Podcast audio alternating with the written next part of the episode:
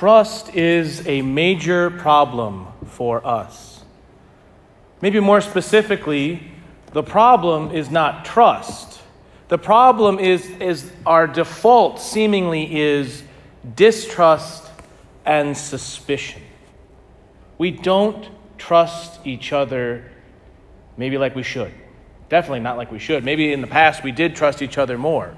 I don't know. I've lived in a life where it seems like nobody seems to trust anybody else at all. Especially, we, tr- we distrust and treat with suspicion those who think or act differently from us. People with different political ideas aren't just wrong about the desi- their desires to organize the government and economy, they are actively trying to destroy what is good about America. This is the basic approach most people, or seemingly most people, have toward each other, an increasing number of people. And this is problematic because trust underlies, it is the foundation of all that is good. Even if we disagree, trust enables us to walk shoulder to shoulder for something greater than ourselves.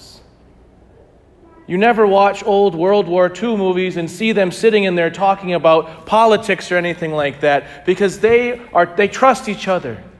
They know that even if they disagree about any number of things, they've got to trust the guy next to them in battle.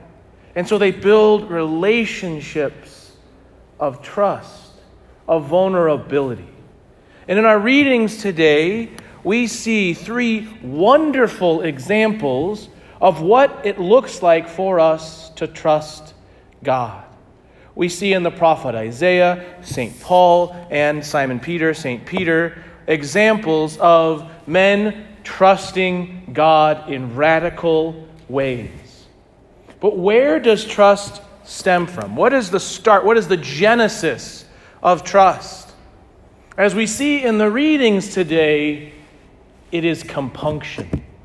It's the recognition that I am not enough. It's the recognition that I need help.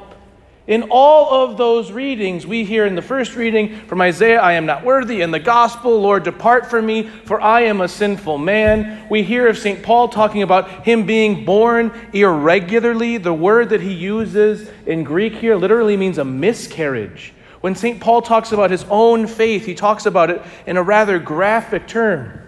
He's trying to say to us very clearly that I was dead, and even though everyone expected me to dead, God gave me life. All of those men show us what it means for us to follow God and to trust in Him. To start with the recognition I am desperately in need of a Savior. And friends, when we do this in relationship to God, it also helps us in relationship to other people. Because we recognize our own shortcomings and don't see them as things that are to be avoided, but then we seek out people who have those gifts and talents, and we learn from them. And even if we disagree on any number of things, we grow because we have a relationship based on trust, based on the recognition that I don't have what it takes, but in relationship, I can be stronger and I can be better. But ultimately, I'm not here to fix the ills of society. I'm here to help you fall more in love with Jesus. And do you trust Jesus enough to give your entire life to Him right here and right now? Do you trust that Jesus is not just walking by your life like he did on the lake of Gennesaret, but he is coming and making his sacrifice on Calvary present on the altar? Do you trust that he is then going to literally feed you his body and blood, his soul and divinity in the Eucharist?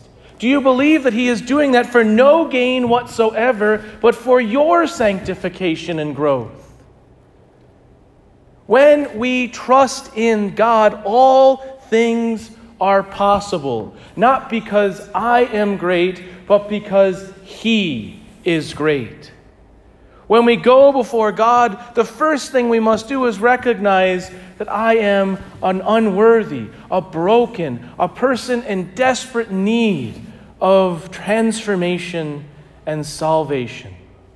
And because Jesus loves us intimately and perfectly in that, We build our relationship with Him first and foremost on trust. If you fall into mortal sin, Jesus is there to forgive you. If you have a terrible day, Jesus is there to love you. If you are struggling in your faith or in your moral life, Jesus is there to love you. If you have something great and wonderful happen, Jesus is there to celebrate with you. He is always there for us. We can trust Him, but do we? Do we offer our hearts? Are we willing to take that step. Because every time we come to Mass, Jesus doesn't just come to us, like I said, He gives us everything. We don't often talk about this, but when we come to Mass, Calvary is present on the altar. Jesus' sacrifice on the cross is eternal. He makes that present so that you and I know that there is a God who loves us, and that no matter what, we can trust Him to be there for us. But here's the beautiful part of this it's not just about me. Jesus, God, always invites us into a community. In the gospel today, uh, he sends out Simon Peter, who trusts this crazy person to go fishing. Jesus, who knows nothing about fishing, at least from what Simon Peter knows about him, tells a professional fisherman who has been fishing all night without a catch Go into the deep waters. Peter goes. He trusts. The first thing. But the second thing, it's right there, and we often miss it. And really, up until probably this week, I've missed it in the gospel too. Immediately, the church is there to help Peter. Peter gets this catch that is in danger of sinking his boat. And so his friends rally to his aid because they trust Peter, and Peter trusts them. And then when Peter says yes to Jesus, those who trust Peter go with him to Jesus. Because we see James and John following with him. Jesus invites each of us not just to walk alone, but to walk in the fullness of the church, to walk with each other, arm in arm, hand in hand, to the Lord. This is why it's so important for us to not only be welcoming, but to be vulnerable with each other. We have to share our lives with each other. Because Peter, James, and John had such an intimate bond of trust and unity, they literally entrusted their lives to each other in their work. When this moment of faith came, James and John were willing to walk with Peter because they trusted him. So too in our relationships. So too when we have these relationships of trust.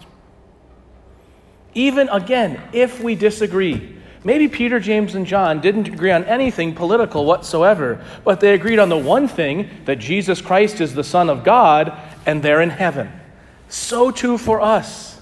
So too is the great gift that God offers to each of us. Do you trust Him enough? A couple hundred years ago in Italy, there was an Italian man from lower nobility who was quite the um, partier. He had a life of excess, he had a life of fun. His friends called him Frenchy. He had a moment where he realized that he needed a savior. He forsook all of the riches and the wealth of this world. He is Francis of Assisi. Last century, there was a young, aspiring Polish actor who knew that if he followed after God and, discerned and became a priest during the Nazi occupation and then the communist occupation of his country, that he was putting his life in peril. He said, Yes, he trusted the Lord. His name is St. John Paul II. That's the same story with you in it that God desires to write. It starts with trust. It starts with that wonderful line from St. Paul's reading, our first letter to the Corinthians I am what I am by the grace of God. Do you trust God enough? And if not, what is it going to take? Jesus trusts you and loves you. Do you trust him?